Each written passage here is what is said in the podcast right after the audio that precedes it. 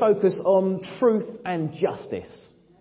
Truth and justice. This is continuing the, um, the fruitfulness on the front line series that we've been going through, and, and hopefully you've, you've, you've been finding it helpful. Um, I found it helpful as I've, as I've been going through the series. Um, just having this, um, this, this explanation of, of how we can make our faith relevant and applicable and helpful in our everyday lives, on our front line. Now, very sad news this week. Um, England's tour of Sri Lanka was cancelled, and chances are the start of the county cricket season will also be delayed. I know, I know, I, I feel it too. As I was preparing for today, truth and justice, there's a phrase, isn't there? When, when someone does something which isn't quite, isn't quite right, it's a, bit, it's a bit unfair, it leaves a bit of a bitter taste. You'll often hear someone say, it's just not cricket.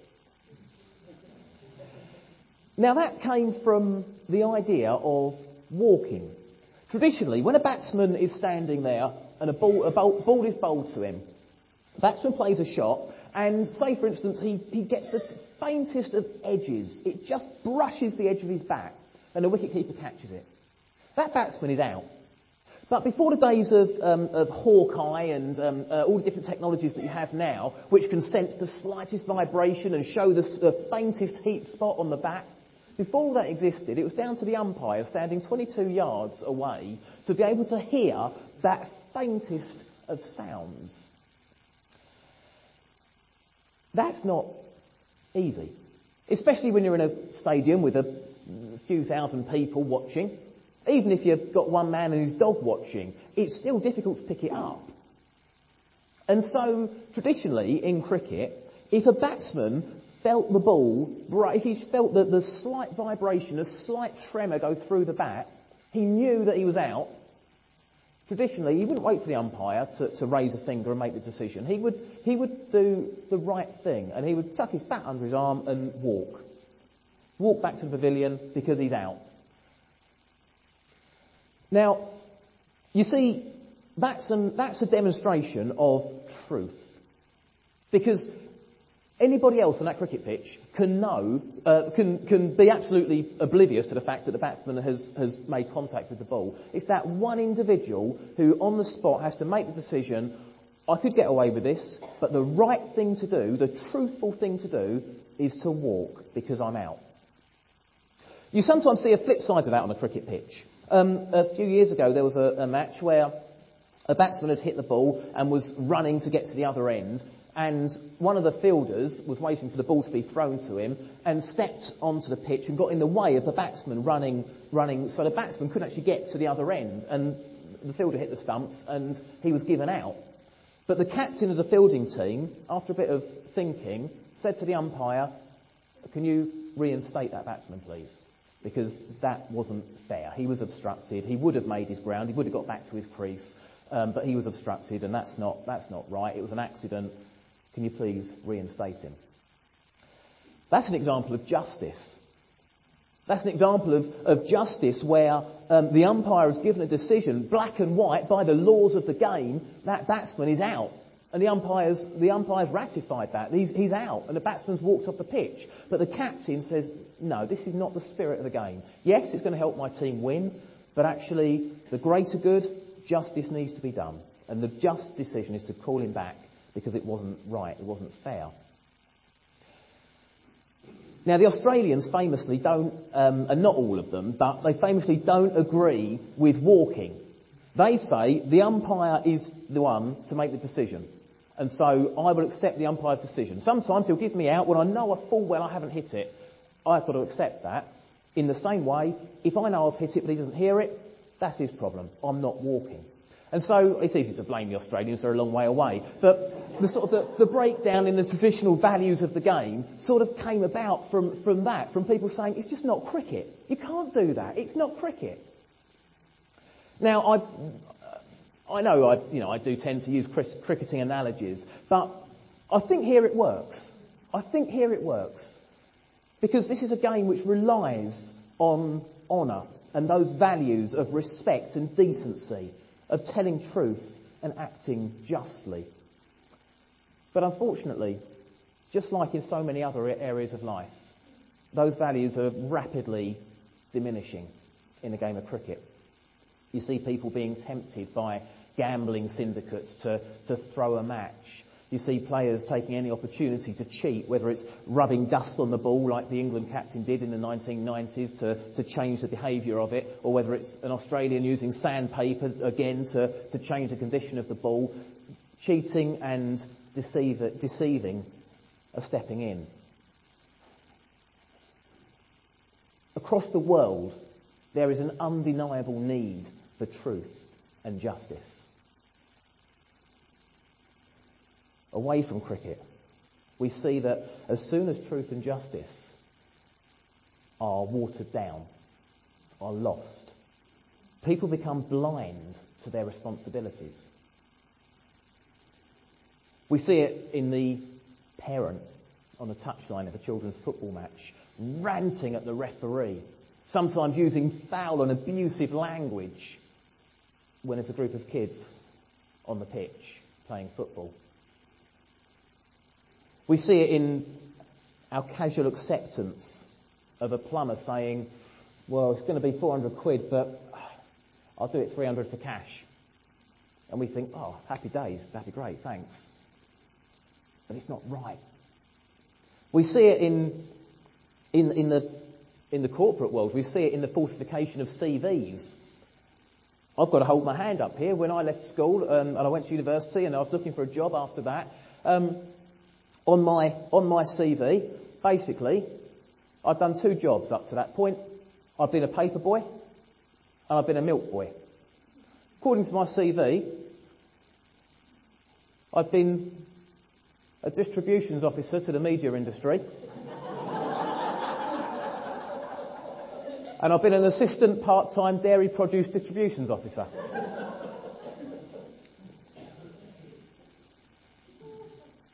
But you see, it's not right, is it? It's not being straight. It's not being completely honest. It's dressing something up to be what it's not. It's, it's blurring the boundaries of truth and of justice. Elsewhere, you might you might take a phone call. I know I've done this many times where someone rings up and I'm just about to leave the office. I'm talking in my previous role here, not since I've, not since I've gone into ministry. But if I, took a, if I was going out for lunch on Friday and I knew chances are I was going out with a client or an underwriter and I probably wouldn't be back to the office and it was, it was 12 o'clock and I was, just, I was just packing up and the phone rang. I'd always answer it and if someone said, oh, is Tom Madders there? I'd think, well, you, you clearly don't know me, so this is going to be a new inquiry and frankly, that takes time, and I've got a lunch appointment. So I'd say, oh, I'm sorry, he's on the phone at the moment. And they'd say, oh, okay, I'll ring back. Oh, thanks. Now, I wasn't lying, I was actually on the phone. and that's how I justify it. But it's not right, is it? It's blurring the boundaries. And as soon as we start blurring the boundaries, you know, I, I'm really sorry, I never got the email. It's so easy, isn't it? These things slip off the tongue. Jesus said, Let your yes be yes and your no be no. Anything else comes from the evil one. That, that doesn't allow us to blur boundaries. That puts into stark contrast these, these massaging of truth and justice to, to, to make it malleable and suit our own purposes, make things convenient for us, to allow our conscience to, to accept certain irregularities on the truth and justice front. But you see, we've got to guard against it. Why? Quite simply, you won't be surprised to hear this. God hates lies. He absolutely hates lies. In Nahum chapter 3, it opens saying, Woe to the city of blood, full of lies, full of plunder, never without victims. Lies are, are never without victims. The victim is the person who, is, who believes the lie, the person who is seduced by it, the person who rings up the, the insurance broker on a Friday lunchtime and says, I desperately need cover for my business. And, and the insurance broker says, pulls a fast one and puts the phone down and walks off to lunch. It's not true. And there's a victim. The kids on the football pitch are the victims of the, the outburst of the angry parent who says, That wasn't offside, you're blind, ref! And then carries on with more colourful language. The victims are the ones listening to it. And it's not right. God hates lies. And we know that God loves truth. Truth is music to the ears of God. When we are truthful, it pleases God. Psalm 15 begins by saying, Lord, who may dwell in your sanctuary?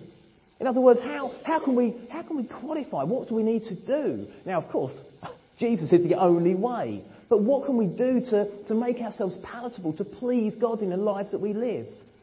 Who may dwell in your sanctuary? Who may live on your holy hill? And the answer comes back He whose walk is blameless, who does what is righteous, who speaks the truth from his heart and has no slander on his tongue, who does his neighbour no wrong and casts no slur on his fellow man. All of these are to do with, with the way that we present ourselves, the, the, the way that we, we deal with truth and with justice, being transparent as individuals. That pleases God. That pleases God. God hates the exploitation of the poor, injustice. Amos chapter 2, verse 6. This is what the Lord says. For three sins of Israel, even for four, I will not turn, my, turn back my wrath. They sell the righteous for silver and the needy for a pair of sandals. They trample on the heads of the poor as upon the dust of the ground and deny justice to the oppressed. It's so easy, isn't it, to stand by and watch someone being oppressed. Well, I wouldn't want to be in their shoes, but I'm keeping out of it. But it doesn't please God. God hates seeing, seeing the exploitation of the poor, people being taken advantage of because they haven't got the resources to, to fight their own corner, to hold their own. We have a duty to stand with people we have a duty to ensure that justice is observed, is done, justice is, is acted upon. Later on in the book of Amos, the prophet says, Let justice roll on like a river, righteousness like a never, never failing stream. If only we could do that. We all, at some point in our lives, turn a blind eye to truth and justice. But we're told to let justice roll on like a river, let righteousness flow like a never failing stream. Sounds easy, doesn't it? It should be easy. And yet, actually, it's incredibly difficult. It's really difficult to, to stand up and say, that's not true. That's not just. That's not fair. That's not right. We so often feel powerless because miscarriages of justice are carried out by, by whole countries sometimes, by governments, by corporations, by councils. Sometimes when it's individual against individual, it's, it's quite straightforward, but we can look and say, well, there's clearly an injustice here, but what can we do?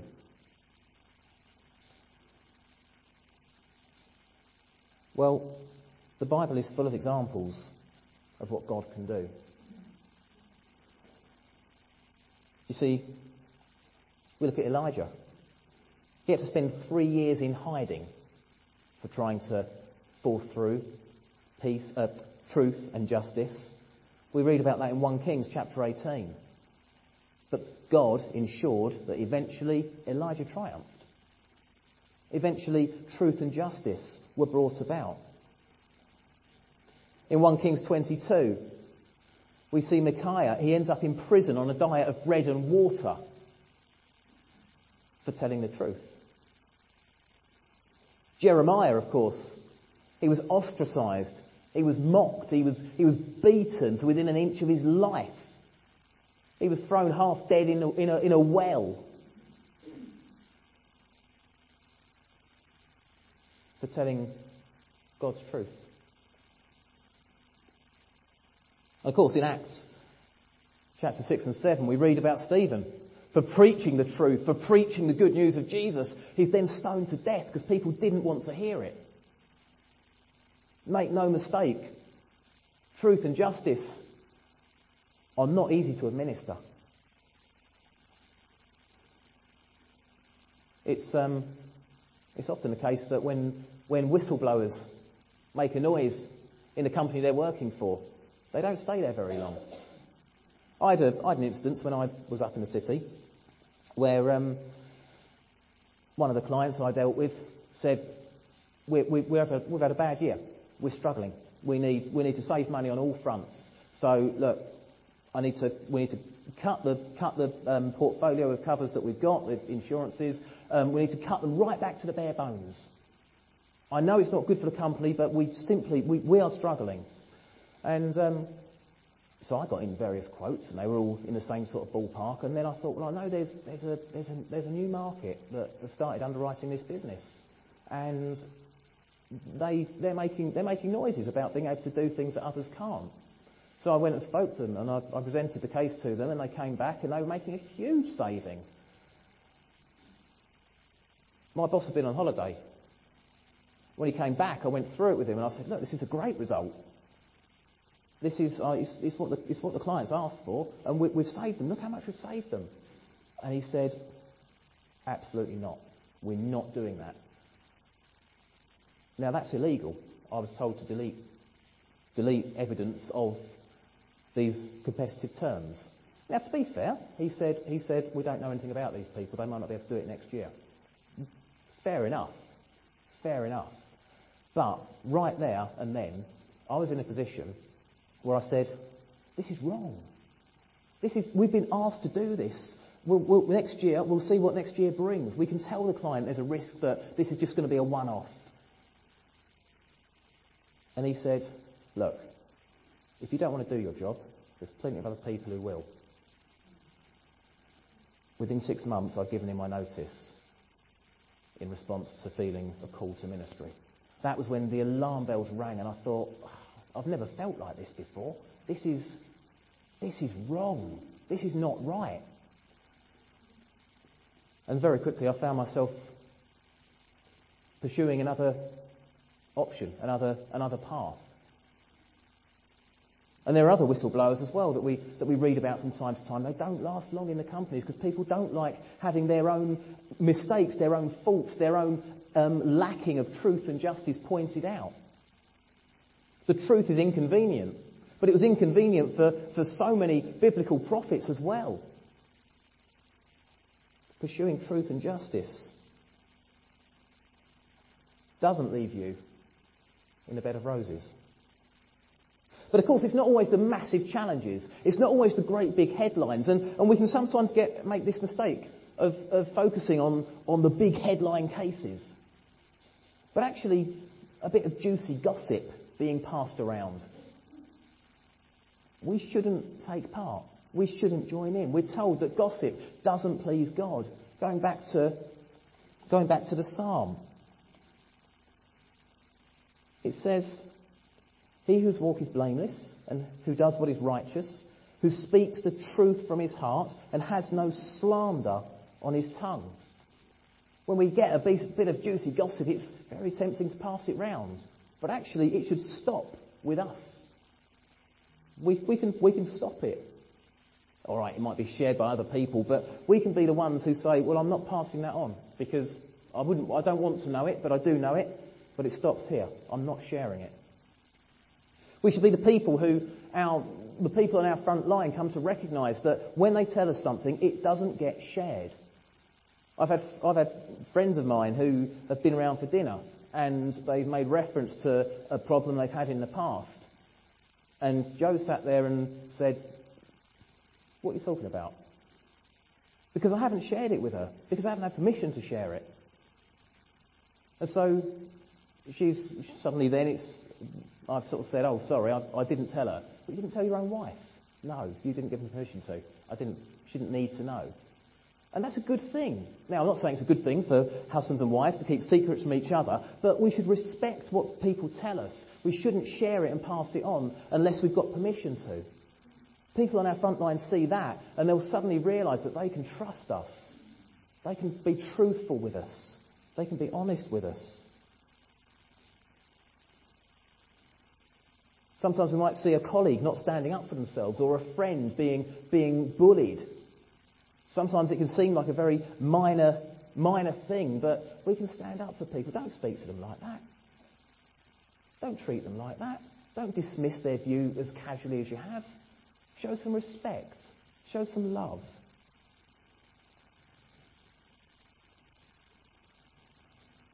A few years ago, we, um, we went to a friend's child's birthday party, and it was an 18th.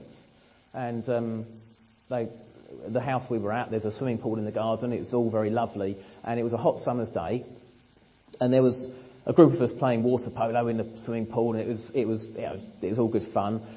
And um, the guy whose 18th it was was at one point standing on the edge of the pool, um, and one of his um, distant family members um, snuck, snuck up behind him and went to whip his swimming shorts down in front of everybody. This guy just happened to see him out the corner of his eye and just at the last moment turned round, grabbed his fully clothed relative and pulled him into the swimming pool, which was hilarious. Not according to the family member, who then, in front of everybody, stood up and swore and shouted at this guy because he had his phone in his pocket and he, all his emails and everything, and it was. And I, I made a point of going up to this, this guy's mum afterwards and saying, just that you know, that was not his fault. That wasn't his fault.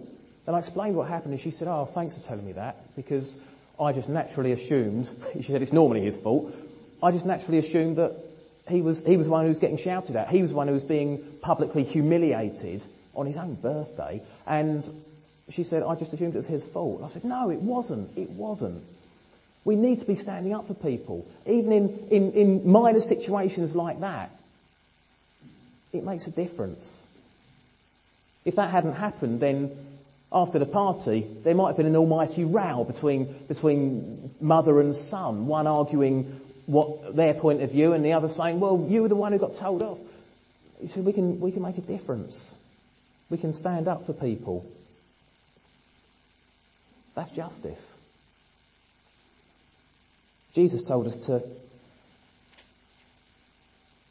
speak directly to the person when we have a dispute, when we have a, um, when we upset somebody, when we feel upset, when we're aggrieved, when we disagree with somebody, talk directly to the person.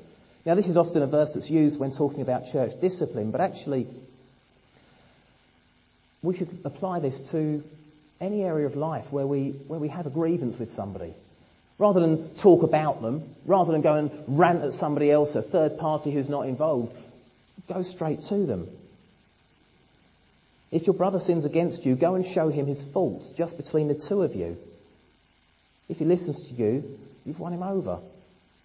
But if he'll not listen, take one or two others along, so that every matter may be established by the testimony of two or three witnesses. If he refuses to listen to them, tell it to the church. And if he refuses to listen even to the church, treat him as you would a pagan or a tax collector. You see, it starts off, it starts off, if you've got a problem with somebody, talk to them. Because nine times out of ten, when, you when you talk face to face some, with somebody, problems get resolved. Different points of view get understood and communicated properly. Road rage is interesting, isn't it? Because if we all drove convertibles, there'd be a lot less road rage. Because as soon as you put a screen between people, a barrier between people, a, a, a, bit of protection between people, then suddenly, suddenly people feel that they can, they can make gestures and shout things that they wouldn't normally shout. And sometimes things can be misinterpreted. If, you, if someone pulls out on you at a junction and, and they wave a hand, and you say, don't worry about it. Which you would say to somebody normally, don't worry about it. They see, and then now, you say, I, I said, don't worry about it. They see. And you can understand, can't you, how, how these things escalate. How suddenly you get someone coming out of their car with a screwdriver in their hand. And we read about it in the headlines the next day. If we all drove convertibles, then don't worry about it. Would be heard. And they wouldn't worry about it. And people would drive away. But as soon as we put ourselves in a, in a box, we suddenly feel like we can, we've got a, a license to react differently. But we shouldn't. Because where two or three of us gather, Jesus is there with us. We are being watched. We are being observed. We have a heavenly host willing us to do the right thing in every conversation, in every, every situation we find ourselves in. We have an opportunity. Right now, with coronavirus, as was prayed, I said I wouldn't talk about it, didn't I? Sorry. But as it was prayed earlier, we have an opportunity to show love, to show kindness, to show calm to our neighbours. And I'd urge you, if you, if you have vulnerable people living on your street or in your neighbourhood that you, that you know about, then go and put a note through their door saying, if there's anything I can do, here's my number. I'll be more than happy. Because people need that at the moment. People need to know that they're loved. People need to know they're being, being thought about. So we can turn this very negative situation into a massive positive. We can turn it into an opportunity to show Christian love. God is sovereign, is he not? Yeah. That's our, that's our starting point. We start from the love of God in everything that we do.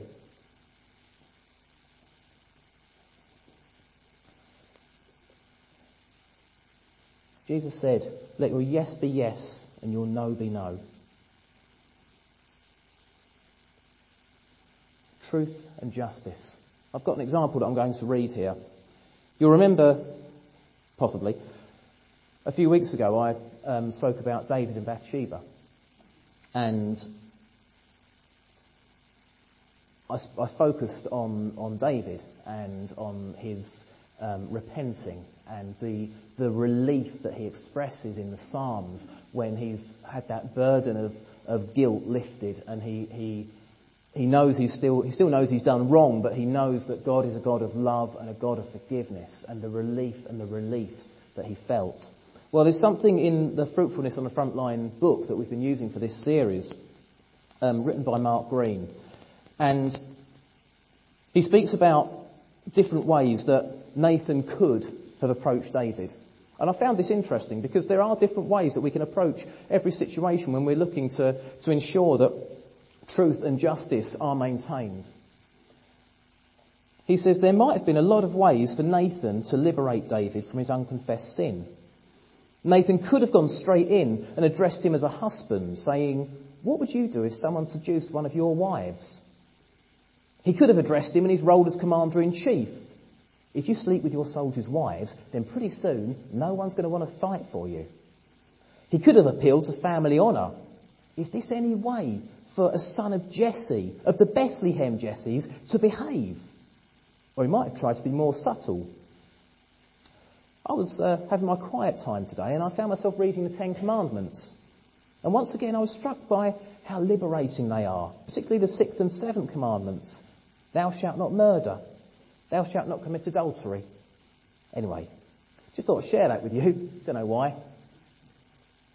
Could have taken a subtle approach.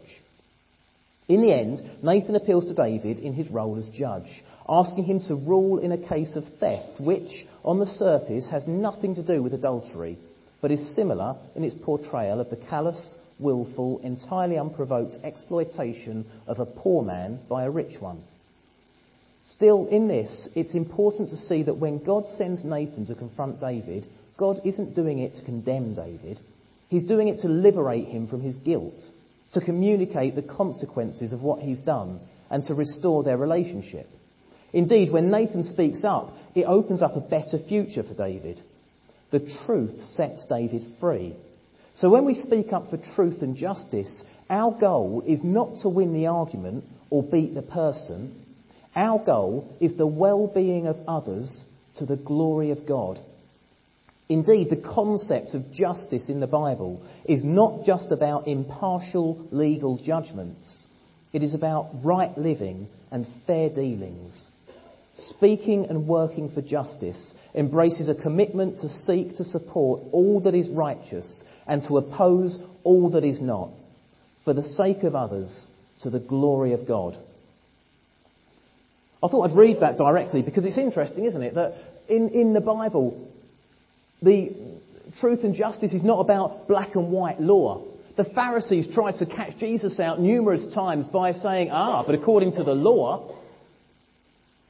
But of course, it's, it's, we start from a position of God's love. The law is not to be taken black and white. The law is to be taken as a, something which is, is almost a, a mixture of spirit, a mixture of heart, a mixture of love and grace and care. Something that brings us to, the, to justice rather than something that tells us what justice is. Sometimes, even the application of law leaves us feeling that justice hasn't quite been done because we have to go the extra mile. We have to forgive the person as well as judging them.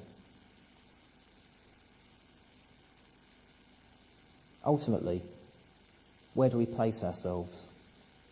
How do we how do we see ourselves in comparison to other people?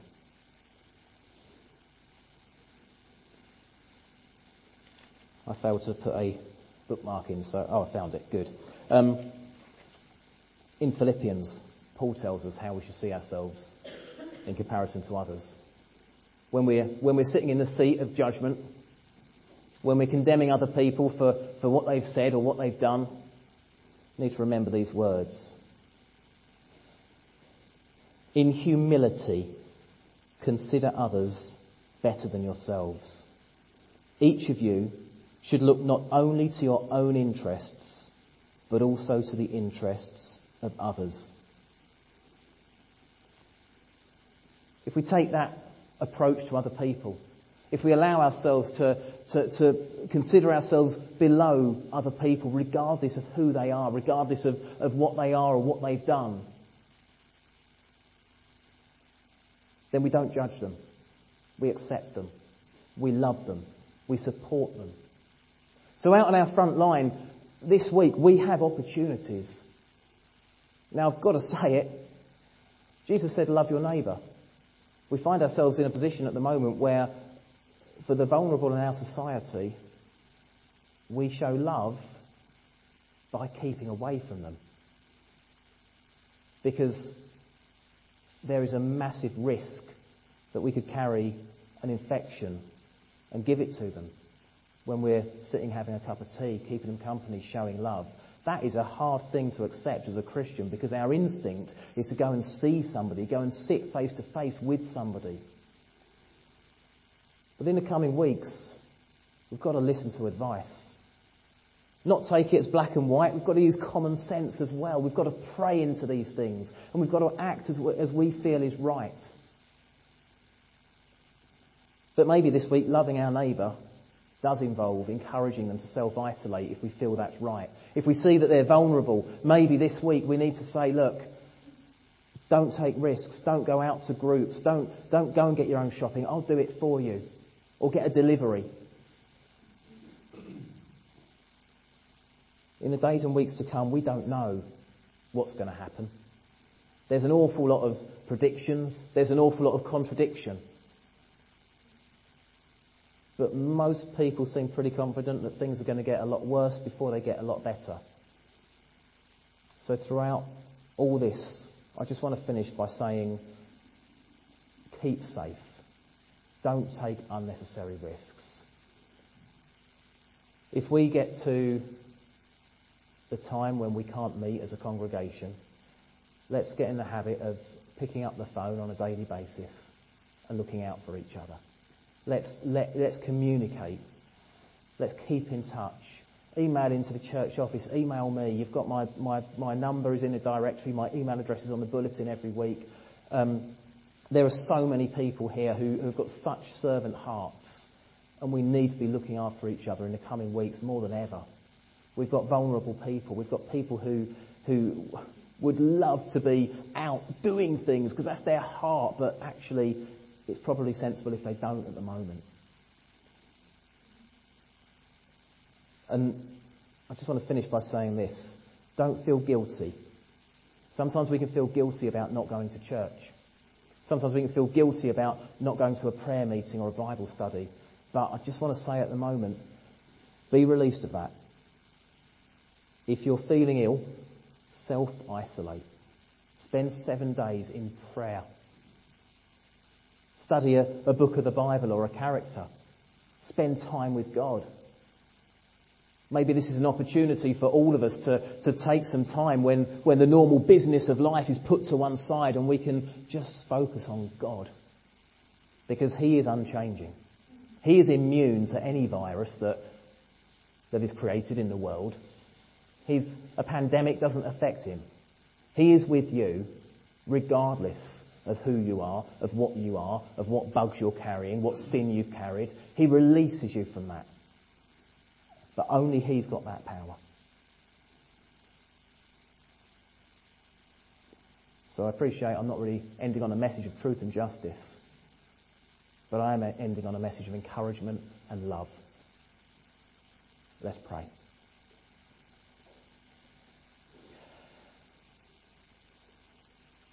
Heavenly Father, we thank you that in these uncertain times we have a certain God. Lord, we, as, been, as has been said already this morning, we, we acknowledge that when the God that we've created out of materialism is turned to at the moment, we see empty shelves.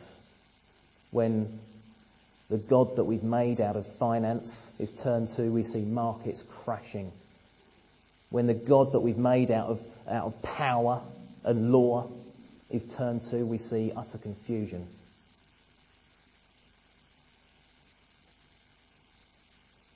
But when the God of Israel is turned to,